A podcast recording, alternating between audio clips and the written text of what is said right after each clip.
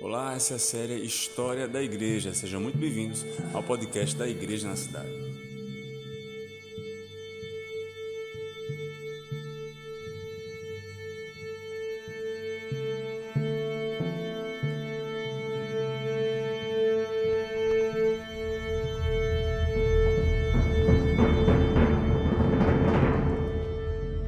Hoje estamos começando uma nova série que é a história da igreja. E a partir de hoje até junho, a gente vai estar estudando esse tema. Mas vamos percorrer toda a linha histórica da igreja de do primeiro século até hoje, aonde estamos encontra, nos encontrando nesse momento, que é o século 21 as partes mais importantes, os picos mais altos, aonde a igreja se movimentou de forma mais influente ao longo da história, é aonde vamos tocar nessa série. Quem acompanhou a série crescendo viu que foi de fato magnífico o que Deus fez aqui. Irmãos, eu quero recomendar esse livro para vocês, A História da Igreja Cristã. É um livro muito profundo, ele, ele toca em todos os detalhes ao, ao longo desses dois mil anos de história e eu recomendo demais a compra dele. Ele é fácil de entender, é uma leitura simples e a maioria do que vamos falar aqui nessa série vai ser tirada desse livro. Vamos lá, vamos começar abrindo em João 17. É impossível a gente falar de história da igreja e não começar por esse texto. E lá no versículo 1, João 17 diz o seguinte: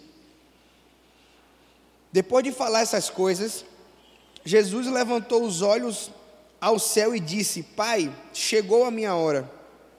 Glorifica teu filho, para que também o filho te glorifique. Assim como lhe deste autoridade sobre toda a humanidade, para que conceda a vida eterna a todos os que lhe deste. E a vida eterna é esta: que conheçam a ti, o único Deus verdadeiro, e a Jesus Cristo que enviaste. Eu te glorifiquei na terra, completando a obra da qual me encarregaste. Agora, pois, glorifica-me, ó Pai, junto de ti, com a mesma glória que eu tinha contigo antes que o mundo existisse. Manifestei o teu nome aos homens que do mundo me destes. Eram teus, e tu os deste a mim, e eles obedeceram a tua palavra. Eles estão falando aqui do discípulo de Jesus que mais futuramente seriam os pais da igreja, seriam a, a, aqueles que iriam começar a igreja de Jesus. Agora sabem que tudo quanto me deste vem de ti, porque lhes transmiti as palavras que tu me destes, e eles as acolheram e verdadeiramente reconheceram que vim de ti e creram que tu me enviaste. Eu rogo por eles, mas não rogo pelo mundo mas rogo por aqueles que me destes, pois estes são teus. Todas as coisas que me pertencem são tuas, e as que te pertencem são minhas, e neles sou glorificado. Aqui Jesus está falando a respeito dos discípulos. Essa oração que Jesus está fazendo ao Pai é a respeito dos discípulos, aqueles que iriam ficar aqui na terra, enquanto ele estava subindo, ascendendo aos céus em glória. E Jesus, quando ele ora a respeito dos discípulos, eles oram e falam assim: que a sua glória e que a minha glória seja vista neles. Então, se os discípulos seriam aqueles que iriam começar a igreja por meio do Espírito Santo, e Jesus fala que a glória dele deveria ser manifesta nos discípulos, logo a gente entende que a igreja começa com uma missão. E qual seria essa missão? Como? Eu ouvi aqui alguém falou. Discipular também, mas de acordo com o texto. Conhecer a Deus também. Mas o texto diz uma palavra-chave aqui: que os discípulos deveriam revelar algo. A glória de Deus. Os discípulos tinham como missão, e logo como igreja, eles sendo futuramente, revelar a glória de Deus. Jesus veio ao mundo revelar a glória de Deus Pai. E a igreja tem a missão de revelar a glória do Deus Filho. Então a igreja ela nasce nesse propósito. A igreja, quando Jesus pensou nela, A igreja, quando Jesus pensou e arquitetou como ela deveria ser, ele não disse que deveria ter é, é, dois metros de altura de teto, ou bancos da cor preta, ou ar-condicionado, não. Ele falou assim: que o mundo veja a glória do Pai através deles. Então, de antemão, a gente começa com isso aqui. Tudo que a gente vai ver ao longo dessa série começa com esse pano de fundo. A igreja foi criada para revelar a glória do Deus Pai. Até aqui tudo bem? Então vamos continuar no texto. Eu lhes dei a tua palavra, versículo 14, João 17. O mundo os odiou, pois não são do mundo, assim como eu também não sou. A igreja, não rogo que os tire do mundo, mas que o guarde do maligno.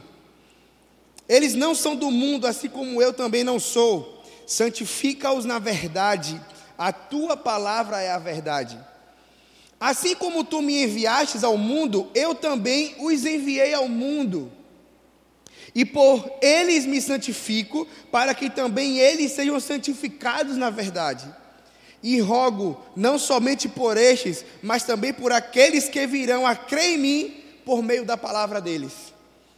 Então, vocês percebem? Jesus ele já tinha na mente dele um modelo de expansão. Jesus em momento nenhum pensou que a igreja se limitaria a Israel. Jesus em momento nenhum pensou que aquilo que estava para nascer se limitaria aos doze apenas e a ninguém mais. Jesus ele orou muito claramente: Eu rogo por aqueles que irão crer na palavra por meio deles. E eu creio que eu e você fazemos parte dessa oração de Jesus. Nós somos estes que ouviram a mensagem que começou lá com os discípulos há dois mil anos atrás, e por meio deles nós cremos na mensagem do Evangelho. Então, se a igreja começou com alguém levando essa verdade que eram os discípulos, a igreja tem uma tradição. E a tradição, muito além do que a gente pensa, de ser algo tradicional, ou seja, algo arcaico, mas é diferente do que isso. A tradição, elas nos mantém no foco e no alvo. Porque a tradição dos discípulos nos revela uma verdade. E é nessa verdade que devemos nos basear. É essa verdade que devemos nos direcionar. E qual era a verdade que os discípulos criam? O que é que eles pensavam? Como eles se movimentavam? E aí nós vamos ver isso agora lá em Atos 2, versículo 42. Atos 2, 42 diz o seguinte: E eles perseveraram no ensino dos apóstolos e na comunhão, no partir do pão e nas orações. Esse é o pano de fundo que os discípulos se movimentavam. Os discípulos eles podiam ir para todas as partes do mundo pregando o evangelho, mas eles tinham um DNA, eles tinham uma identidade. E qual era a identidade deles? O partir do pão o ensino dos apóstolos, a comunhão e as orações.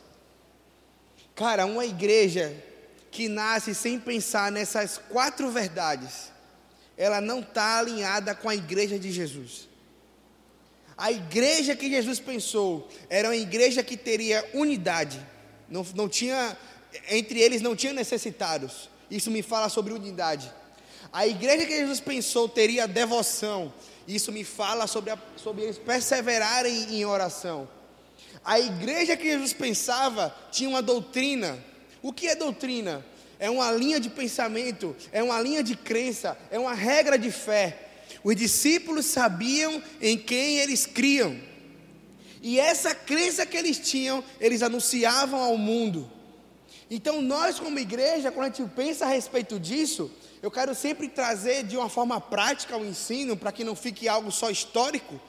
Mas como nós, como igreja, devemos nos movimentar pensando nessa verdade? Nós devemos perseverar na oração, na comunhão, na doutrina e no partir do pão. Se nós tivermos essa, isso em mente, se nós, como igreja, pensarmos nesses quatro pilares, nós seremos uma igreja que irá impactar o mundo.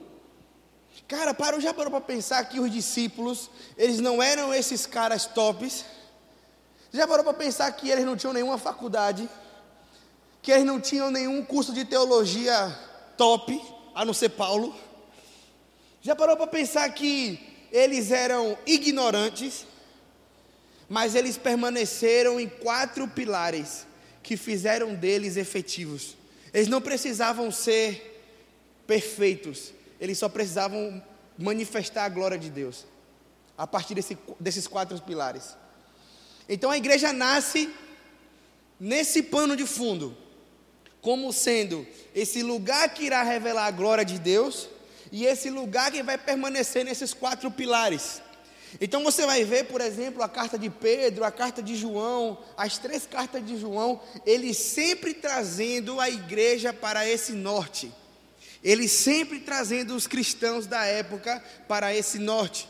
Eu não sei se você sabe, mas a palavra cristão nasceu no Novo Testamento e ela só aparece três vezes no Novo Testamento. E quando ela aparece, ela se refere aos os homens que acreditavam em Jesus, que professavam a fé em Jesus, e eram os gentios. Porque essa palavra cristão não existe no hebraico. Não é uma palavra de origem hebraica, é uma palavra de origem grega. Então foram os gentios que deram o nome do povo que cria em Jesus de cristão, ou seja, pequenos cristos. Então eles entenderam que enquanto igreja devíamos ser cristãos, ou seja, pequenos cristos que iria revelar a glória do Deus Pai. Até aqui tudo bem? Alguma dúvida? Não? Então, dado esse pano de fundo, eu quero entrar de fato no tema da aula, que é a Igreja Apostólica e a sua expansão. O que é a Igreja Apostólica? É a igreja que os apóstolos fundaram. Então ela tem esse nome apostólica, não nos moldes de hoje, que a gente fala, é apostólico, chamado apostólico, não. Era uma igreja apostólica porque era fundada pelos apóstolos. E é interessante que a igreja, quando ela nasce, ela nasce por meio de homens que eram judeus. Sim ou não?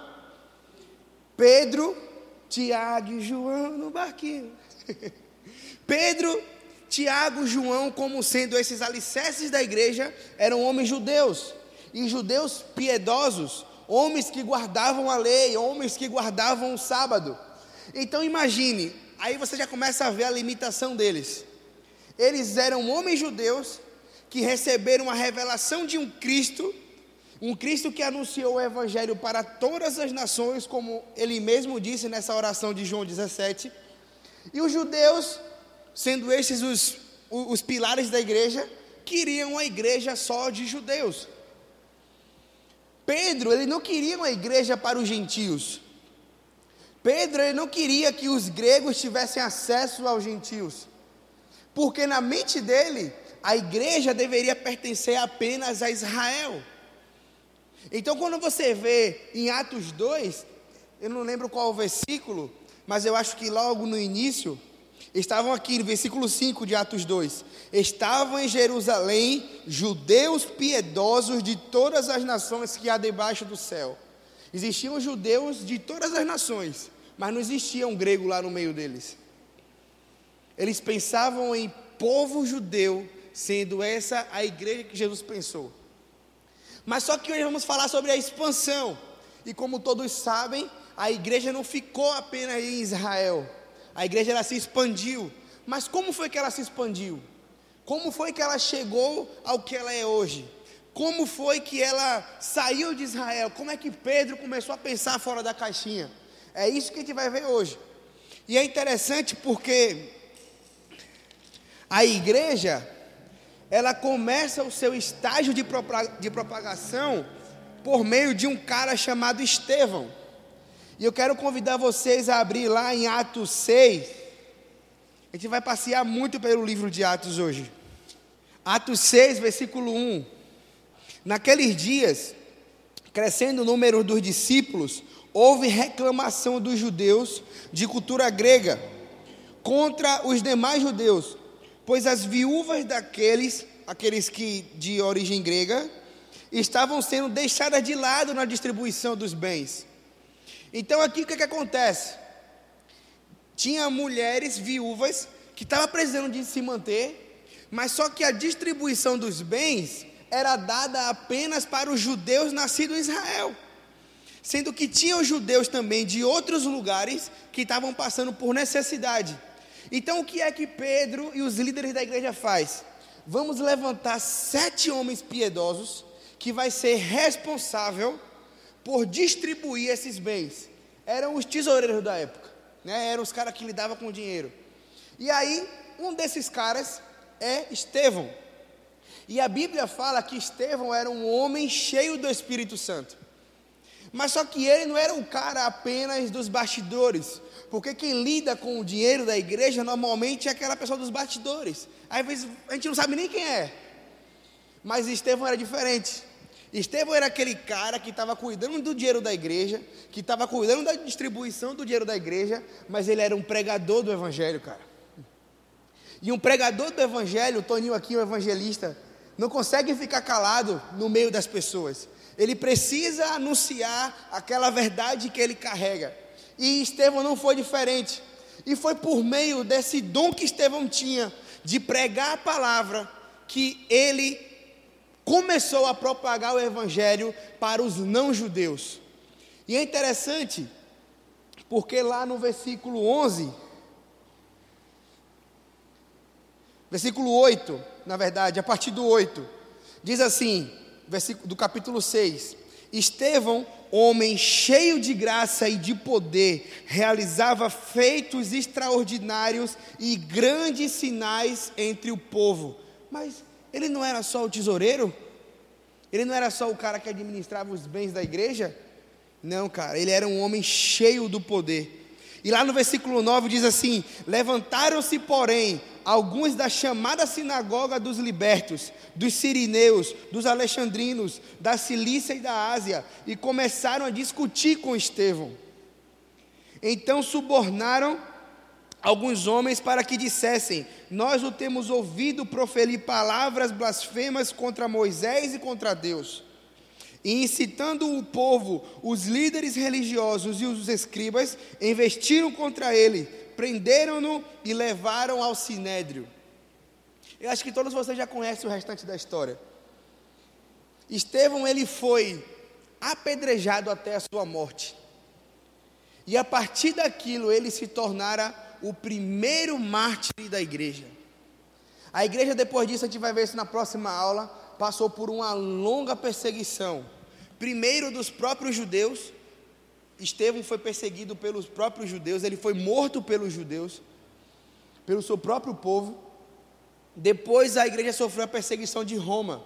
Mas nessa primeira perseguição aqui, que foi a perseguição dos próprios judeus, estava um cara lá que participou do apedrejamento de Estevão. Quanto sabe quem era? Paulo, mais conhecido como Saulo de Tarso. Não porque Deus mudou o nome dele, mas porque era comum entre os judeus eles terem dois nomes. Uns que eles falavam entre eles mesmos, que eram o povo dele judeu, e outro que ele falava entre os gentios. É como se entre nós tivesse um Mateus, e se ele fosse para os Estados Unidos, ele ia se tornar Matthew. Quase a mesma coisa, só muda a língua.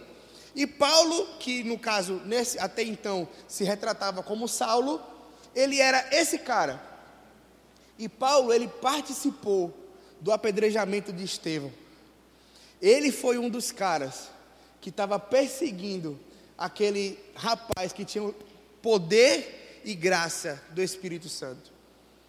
Mas o Senhor, ele tinha um plano com aquilo. Porque a partir do apedrejamento de Estevão, a igreja começou a se dispersar. A igreja que estava reunida em Jerusalém, a partir de então, ela não podia mais ficar apenas em Jerusalém, porque Jerusalém não era mais um lugar seguro para eles comungarem. Então o que foi que a igreja fez? Começou uma diáspora, ou seja, a igreja começou a sair de Jerusalém. E um desses caras que forçou a igreja a sair de Jerusalém foi Paulo. E nessa saída de Jerusalém, a igreja começou a se espalhar pelo mundo gentil. Logo a igreja começou a crescer. Então vocês percebem, eu até coloquei isso no grupo sábado. Paulo, até quando estava desalinhado, ele contribuiu para a expansão do evangelho. Até o vento contrário do, da grande ascensão chamada Saulo, que era aquele homem inteligente, que guardava a lei, que perseguia os hereges, porque os cristãos eram taxados como hereges do, do, do, do judaísmo. Esse cara contribuiu para a expansão do evangelho, mesmo sem querer, porque existiam homens piedosos que carregavam a verdade, e não era a perseguição que iria calá-los. Isso é até uma verdade para nós, para trazer para a nossa realidade. O que você carrega, cara? Será que o que você carrega se limita ao culto de domingo? Será que o que você carrega quando chega na pressão do trabalho, quando chega na pressão da escola, quando chega na pressão do, do, do, da faculdade, será que isso que você carrega se dissipa ou permanece junto com você? Porque esses caras, as pressões que a gente enfrenta no nosso dia a dia, não se comparam às pressões que eles sofriam mas eles não ficavam calados, porque eles carregavam uma verdade. Então, até em meio à perseguição, eles cresciam, eles, eles se expandiam. Existe uma frase, é, eu não lembro o nome do. do ele, é, ele é, é um dos pais da igreja do segundo século. Ele diz o seguinte: o sangue dos mártires é a semente da igreja. Quanto mais sangue era derramado do povo cristão, mais a igreja crescia, cara. Quanto mais perseguição a igreja sofria em Jerusalém, mais ela crescia para as regiões gentílicas. Quanto mais a igreja sofria em Jerusalém as suas pressões, mais ela crescia na Grécia, mais ela crescia na Frígia, mais ela crescia naqueles lugares que eram circunvizinhos a Israel. E nós muitas das vezes estamos sofrendo poucas pressões e já saímos da igreja, já abandonamos a fé, porque a gente, na verdade, precisa carregar aqueles quatro pilares que eles carregavam: guardar a doutrina, comungar em amor com os irmãos, perseverar na oração e não ter entre eles nenhum precisado, nenhuma pessoa que estavam precisando, porque eles perseveravam na comunhão. Então fica uma verdade para nós desse estudo prático para o nosso dia a dia, para não ser apenas algo histórico. Mas o que nós carregamos, a gente leva para onde a gente vai, ou ele fica aqui durante os, depois dos cultos aos domingos. Eu lembro que o João está pregando uma vez, ele trouxe, ele fez até uma, uma peça aqui, né? Acho que foi o Anderson que estava aqui, e Anderson representava Jesus, foi mais ou menos assim, não foi uma... Aí o cara chegava e, Jesus, fica aqui, vive comigo. Aí Jesus tal, quando terminava o culto, Jesus, Jesus, fica aqui que eu vou embora agora, tá? Domingo que vem te se vê de novo. E muitos de nós nos comportamos assim, cara. Muitos de nós vemos, viemos para o culto, recebemos uma verdade, meditamos na doutrina, mas só fica aqui. Enquanto o Senhor está nos chamando para expandir o Evangelho como os discípulos faziam levar essa verdade aonde quer que estejamos. Mas continuando, para não perder o fio da meada, Estevão foi esse primeiro cara que contribuiu para a expansão da igreja. Lembrando que igreja era essa comunidade de homens que criam, meditavam e zelavam pelas doutrinas de Jesus. E só um parênteses: a igreja, quando ela começou, ela era vista pelos judeus como. Não é, não é heresia apenas o nome, mas como uma seita. Essa é a palavra. A igreja era vista pelos judeus como uma seita judaica. Para eles, era inadmissível adorar a um homem chamado Jesus, porque eles não acreditavam que Jesus era Deus. Então, na mente dos judeus, os outros judeus que adoravam Jesus era faziam parte de uma seita. Eu não sei se vocês sabem, mas tem até algumas histórias engraçadas ao longo da, da história da igreja. Muitos cristãos, quando falavam sobre partir o pão, sobre beber o sangue, quando os outros ouviam, diziam que era uma tribo de canibais. Cara, eles, eles bebem o sangue nos cultos. Isso há muitos anos atrás, antes da reforma. Eles diziam que a igreja era uma tribo de canibais, porque eles bebiam sangue e partiam o corpo, quando se falava da ceia. Então, você percebe que muitos, muitos dos que estavam de fora não entendiam o que estava acontecendo ali dentro. E eles criticavam aquilo. Então, os judeus, para expandir a igreja, não foi algo simplesmente fácil. Ah, aconteceu como a gente começou aqui, por exemplo. A gente começa a igreja, aluga um espaço, e aí vem pessoas de todos os cantos, a, a nação começa a ver, a cidade começa a gostar, as pessoas começam a vir. Não, gente. Imagine que não existia nunca antes na história do, do mundo algo acontecendo como estava acontecendo naquela época. Eles estavam começando algo que ninguém acreditava, que ninguém que, que fazia que era completamente o oposto do que eles acreditavam.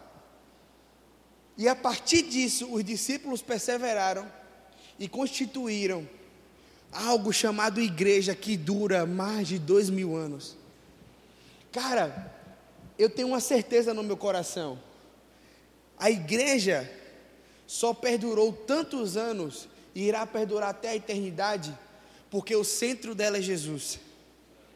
Porque se o centro da igreja fosse os discípulos, ela não teria durado nem 50 anos. Porque o que tem um homem no centro não dura muito, cara. Mas quando se tem um Cristo sendo exaltado, quando se tem um Cristo sendo zelado, isso dura a eternidade.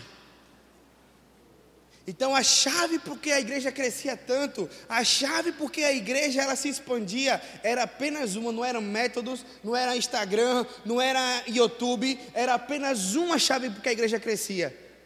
Cristo sendo revelado no meio dos homens. Esse foi a, a, a, o modelo de crescimento da igreja. Cristo sendo revelado. E Estevão, ele pregou essa verdade. Estevão, ele, ele sabia da verdade de Jesus. E ele pregou sobre isso e por isso ele morreu. Mas também, a perseguição, como eu já falei, realizada por Saulo, ela contribuiu para essa expansão. Isso a gente vê lá em Atos 7. Atos 7, versículo 58. Arrastaram-no para fora da cidade e começaram a apredejá-lo. As testemunhas deixaram seus mantos aos seus pés de um jovem chamado Saulo. Enquanto apedrejavam, é, apedrejavam Estevão, este orava: Senhor, Senhor Jesus, recebe, recebe o meu espírito. Então caiu de joelhos e, e bradou: Senhor, não os considere culpados deste pecado. E tendo dito, adormeceu. Saulo, por sua vez, detestava a igreja, indo de casa em casa, arrastava homens e mulheres e os lançava na prisão. Os que haviam sido dispersos pregavam a palavra por onde quer que fossem. Pronto, aqui esse versículo resume tudo o que eu disse. Os que foram dispersos pregaram pregavam a palavra por onde quer que fossem. Então, Paulo contribuiu na sua ignorância para a expansão da igreja. Paulo ele era tão terrível, tão terrível, que os cristãos ouviam seu nome e já fugiam. Se soubesse alguma notícia, cara, Paulo está em Sergipe, está chegando em Maceió. Os cristãos de Maceió metiam o pé, mano. Eles não ficavam, porque a presença de Paulo era terrível. E, e Paulo, a gente vai ver mais para frente, ele era um cara muito bem quisto, porque ele tinha um título muito elevado. Paulo era, ele era discípulo de Gamaliel, e a escola de Gamaliel na época era a melhor escola da época. Então, assim, qualquer um que frequentasse a escola de Gamaliel tinha passe livre em qualquer sinagoga.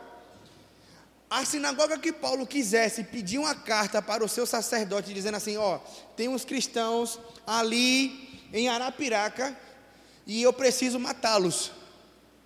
Eles estão, eles estão é, é, causando furdunço, eles estão falando heresias e eu preciso matá-los. Na mesma hora, o sumo sacerdote assinava o papel e dava para Paulo fazer e, e executar os cristãos da época. Então Paulo ele era um cara assim que ele tinha moral em qualquer lugar que ele chegasse. Mas só que Deus, Deus ele sabe o que ele faz, cara.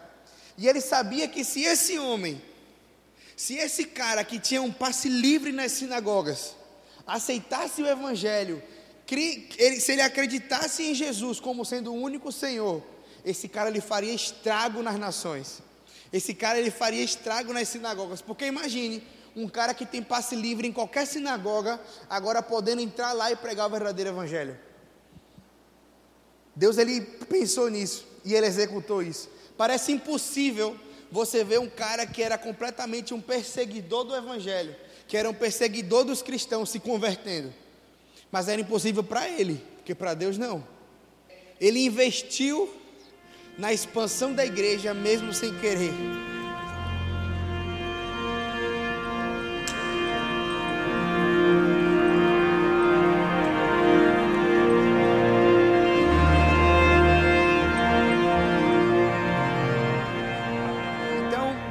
terceiro ponto que contribuiu para a expansão da igreja foi Filipe chegando em Samaria. E isso a gente vê lá Atos capítulo 8, versículo 5. Diz o seguinte: vou pedir outra pessoa para ler também. E Sandy, lê para nós, por favor, do versículo 5 ao versículo 13. Indo Filipe para a cidade de Samaria, ali lhes anunciava a Cristo. Assim que o povo ouviu a Filipe e viu os sinais e maravilhas que ele realizava, deu unânime e absoluta atenção ao que ele ensinava. Porquanto os espíritos imundos abandonavam a muitos, aos berros, e um grande número de paralíticos e aleijados eram curados. E por esse motivo, gr grande alegria sobreveio àquela cidade. Havia um homem chamado Simão, que por algum tempo vinha praticando feitiçaria na cidade. E isso impressionava toda a população de Samaria. Ele se dizia poderoso e notável, e todas as pessoas, das mais simples às mais ricas, davam-lhe grande crédito e exclamavam: Este homem exerce um poder divino chamado o Grande Poder. E muitos seguiam, pois viam sendo iludido por ele há, grande, há bastante é, tempo por meio de suas artes mágicas. Contudo, quando Filipe lhes pregou as boas novas do reino de Deus e do nome de Jesus Cristo, creram nele e foram batizados tanto homens quanto mulheres. O próprio Simão, da mesma forma, creu e foi batizado e acompanhava com curiosidade a Filipe e toda a parte, contemplando perplexo grandes sinais e maravilhas que eram realizados. Então, esse texto ele fala sobre a chegada de Filipe a Samaria. Se você ler com atenção lá aquele primeiro texto que falamos sobre ah, que sete homens foram levantados para cuidar do dinheiro da igreja, para a distribuição e tudo, Filipe, ele era amigo de Estevão nessa missão. Filipe e Estevão trabalhavam juntos, faziam parte dessa comitiva dos sete homens para cuidar do dinheiro da igreja. E eles eram muito amigos. Então, quando Estevão morre, Filipe ele fica apavorado. E o que é que Filipe faz? Fugiu para Samaria. E lá em Samaria começou o negócio a ficar diferente. Por quê? Eu não sei se vocês sabem, o Jonathan pregou sobre isso aqui domingo retrasado. Os judeus e os samaritanos não eram tão amigos assim. Na verdade, eles não eram nada amigos. Eles se odiavam entre si. E aí, Felipe ele vai morar em Samaria. Então você percebe que a mente de Felipe já estava mudada. O Espírito Santo já tinha feito algo em Felipe, porque para um judeu e morar em Samaria, cara, nem a maior perseguição do mundo faria com que ele mudasse para este lugar. Ele poderia se mudar para qualquer lugar, menos para Samaria. Então você já vê Filipe com uma mentalidade diferente. Ele foi morar exatamente na cidade que era odiada pelos judeus. E lá Filipe, ele começa a batizar e começa a pregar o evangelho. E era interessante porque o texto ele faz uma menção que não está aqui por, por acaso, não está aqui por em vão. Ele fala que ele começou a batizar homens e mulheres. Percebam, homens e mulheres samaritanos. Não era apenas homem e mulher qualquer. Não era apenas uma mulher judia. Ele estava batizando mulheres samaritanas. Isso te remete a algo? Isso te remete a alguma história? Então, assim, o que Jesus começou em Samaria, Felipe, ele deu o pontapé. Porque Jesus, ele trouxe uma mensagem que judeus e samaritanos estavam sentados ao redor da mesa. E Felipe, tendo essa informação, ele vai até Samaria e batiza mulheres samaritanas. Então, o preconceito que existia entre judeus e samaritanos, a partir de Filipe se quebra. E Filipe ele é esse cara que vai fazer o evangelho conhecido em Samaria.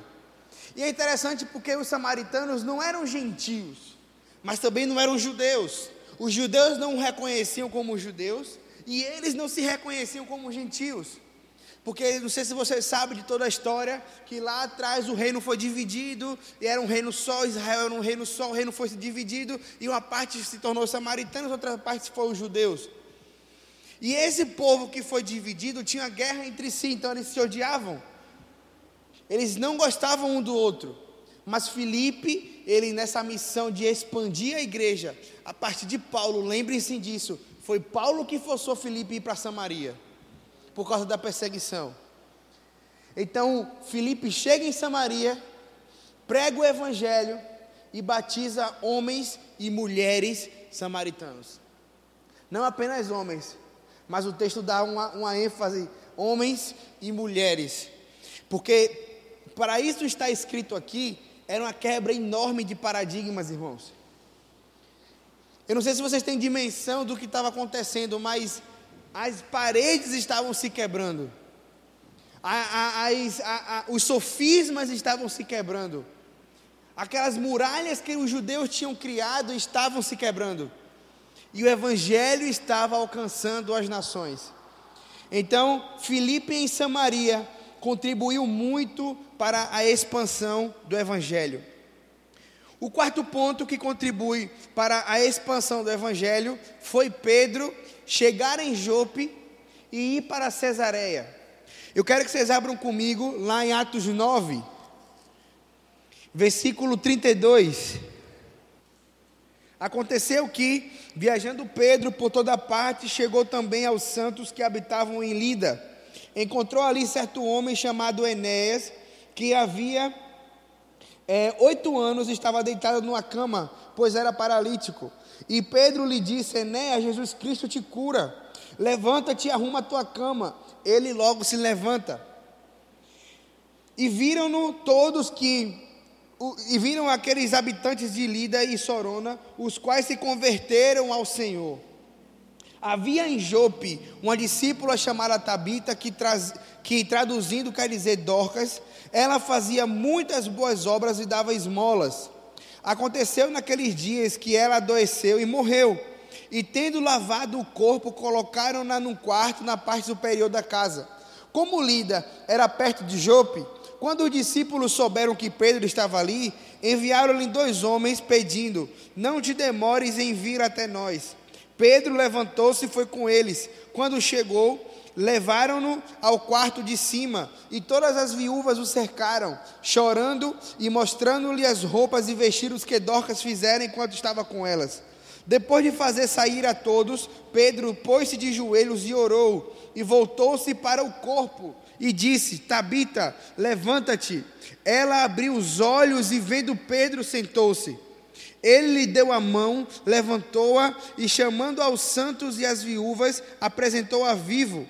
Esse acontecimento se tornou conhecido em toda a Jope, e muitos creram no Senhor. Pedro ficou muitos dias em Jope, na casa de um curtidor de peles chamado Simão. Esse último ponto aqui que o texto fala sobre ele ter ficado na casa de um curtidor, revela muita coisa para nós também. Os judeus, eles odiavam os curtidores. Eles odiavam esses homens que tinham esse trabalho de curtidor. E é interessante porque Pedro, ele fica na casa desse cara. E Pedro, ele era um judeu, judeu mesmo, ele guardava de fato as leis. Você vai ver mais para frente que Paulo e Pedro têm até uma certa é, discussão devido a esse tão essa presença tão firme de Pedro em relação aos costumes judaicos. E para o judeu, um curtidor infringia as leis morais do, cristian, do, do judaísmo. Mas mesmo assim, Pedro estava na casa dele. E olha que interessante, Pedro fica ali, e você já sabe, ele tem toda aquela visão dos alimentos descendo, do, da, do porco e tal. E Deus fala, mata e come. Aí fala, Deus, como eu vou matar e comer e tal. Aí Deus fala para ele assim: olha, não, não, não amaldiçoe aquilo que eu abençoei. E logo depois disso, um cara gentil, centurião do exército, chamado Cornélio, vai até Pedro e pede que Pedro vá até a sua cidade, se não me engano, Cesareia, que era uma cidade de gentios romanos, não eram judeus, porque lá em Cesareia estava acontecendo um negócio muito, muito louco. Estava um bocado de homem gentil começando a ficar chapado com o Espírito Santo, mano. A galera chegava lá em Cesareia e começava a converter. Estava acontecendo um movimento, algo muito, um avivamento estava acontecendo em Cesareia naquela época. E aí Pedro, ele é chamado por Cornélio que era um centurião. Cornélio ele era um, um dos chefes do exército romano. E ele é chamado para ir ver o que está acontecendo. Lembrando que ele teve essa visão de Deus dizendo para ele: não abençoe aquilo que, não amaldiçoe aquilo que eu abençoei. Então, o que ele estava querendo dizer ali, cara, está acontecendo algo entre os gentios e você não pode se fechar para isso. Pedrão, eu estou querendo tocar todas as nações e você está pensando só nos judeus. Não amaldiçoe aquilo que eu já abençoei. Abra sua mente, cara. Eu estou querendo tocar todos os povos. Existem povos que agora você não sabe, mas está chamando pelo meu nome. E eu mesmo tratei de evangelizá-los. O meu espírito tratou de evangelizá-los. E você está aí perdendo tempo achando que o evangelho é só para os judeus? E olha o que acontece, gente. Atos 10, 17. Enquanto Pedro estava perplexo, refletindo sobre a visão que ele acabou de ter, essa que eu falei para vocês, os homens enviados por Cornélio, que era esse cara gentil que estava recebendo o evangelho, tendo perguntado pela casa de Simão, pararam a porta e chamando, perguntaram se ali estavam hospedados Simão, também chamado de Pedro. Pedro ainda estava meditando sobre a visão quando o Espírito lhe disse: Dois homens te procuram. Levanta-te, desce e vai com eles, e não duvide de nada, porque eu os enviei a ti. Lembrando, eram gentios. Então Pedro desceu ao encontro dos homens e disse: Sou eu a quem procuras. Por que vocês vieram? Eles responderam: O centurião Cornélio, homem justo e temente a Deus, que tem bom testemunho de toda a nação judaica, foi avisado por um santo anjo para te, para te chamar à sua casa e ouvir as tuas palavras. Pedro então convidou-os para entrar. E no dia seguinte, Pedro levantou-se e partiu com eles, e alguns dentre os irmãos de Jope o acompanharam. Um dia depois, entrou em Cesareia, essa cidade de gentios que eu acabei de falar para vocês. E Cornélio estava esperando por eles. Tendo reunido os seus parentes e amigos mais chegados, quando Pedro estava para entrar, Cornélio foi ao seu encontro e, prostrando-se aos seus pés, o adorou. Mas Pedro o levantou e disse: Levanta-te, pois eu também sou um homem. Olha aqui, quebrando toda a nossa, a nossa adoração que a gente tem por certas pessoas. E conversando com ele, entrou e encontrou muitas pessoas reunidas, e disse-lhes: Bem sabeis que não é permitido a um judeu misturar-se com um não-judeu, ou aproximar-se deles, mas Deus me mostrou que a nenhum homem devo chamar de profano ou impuro. Portanto, sendo chamado, vim sem objeção. Então pergunto: por que me mandaram me chamar? Então Cornélio disse: Faz agora quatro dias que eu estava orando em minha casa a hora nona, quando de repente o homem com roupas resplandecentes se apresentou diante de mim e disse: Cornélio, a tua oração foi ouvida e as tuas esmolas foram lembradas diante de Deus. Manda buscar Simão, também chamado Pedro em Jope. Ele está hospedado na casa de Simão, o curtidor de peles, que fica à beira-mar. Portanto, Pedro, eu mandei logo te chamar e fizestes bem em vir aqui. Agora estamos todos aqui presentes diante de Deus para ouvir tudo quanto te foi ordenado pelo Senhor. E aqui eu encerro. Ele já tinha a revelação. Então por que ele mandou chamar a Pedro? Por que então ele não começou ali a cultuar, fez a sua igrejinha e ali fez e tal? Por que não? Ele teve que chamar a Pedro. Pedro era o representante da igreja do Senhor. Irmãos, aonde está havendo revelação do Espírito, tem que haver a presença da igreja. A igreja é esse lugar de ajuntamento de santos que professam a mesma fé. A igreja, sendo representada por Pedro, era aquele, aquele lugar que ia ortogar o que estava acontecendo em Cesareia. A igreja era aquele lugar que iria assinar embaixo e dizer assim: cara, isso aqui vem de Deus. Isso aqui realmente é o Senhor fazendo. A igreja, sendo Pedro seu representante naquele momento, ela iria ser este lugar que iria afirmar o que estava acontecendo através de Cornélio e seus discípulos. Então, irmãos, nós vamos ver ao longo dessa série a igreja se expandindo, mas ela tinha uma mentalidade, que era fazer Jesus glorificado. Então a gente viu hoje essa expansão do Evangelho. Eu só queria ler com vocês um último texto que fala quando Pedro ele reconhece o que está acontecendo. Versículo 36 do capítulo 10. Ele enviou a palavra aos israelitas, anunciando o evangelho da paz por meio de Jesus Cristo. Este é o Senhor de todos. Essa palavra, vós bem sabeis, foi proclamada por toda a Judéia, começando pela Galiléia, depois do batismo que João pregou.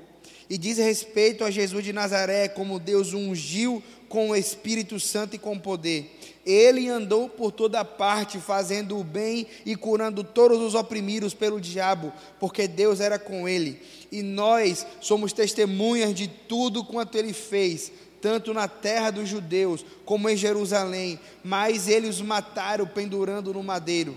Deus o ressuscitou ao terceiro dia e lhe concedeu que se manifestasse, não a todo o povo, mas às testemunhas predeterminadas por Deus, a nós que comemos e bebemos com ele, depois que ressuscitou dentre os mortos. Ele nos ordenou que pregássemos ao povo e testemunhássemos que por Deus ele foi constituído juiz dos vivos e dos mortos. Todos os profetas dão sobre ele testemunho de que por meio do seu nome, tudo que nele crê receberá o perdão dos pecados. Então você começa a perceber que a igreja, ela não estava mais só em Jerusalém, mas a igreja agora tinha aberto suas portas para todos aqueles que nele crê. É por isso que a gente costuma dizer que a igreja é a família dos santos que nele crê. Então, nesse momento, eu quero que a gente fique de pé. Vamos encerrar fazendo uma oração.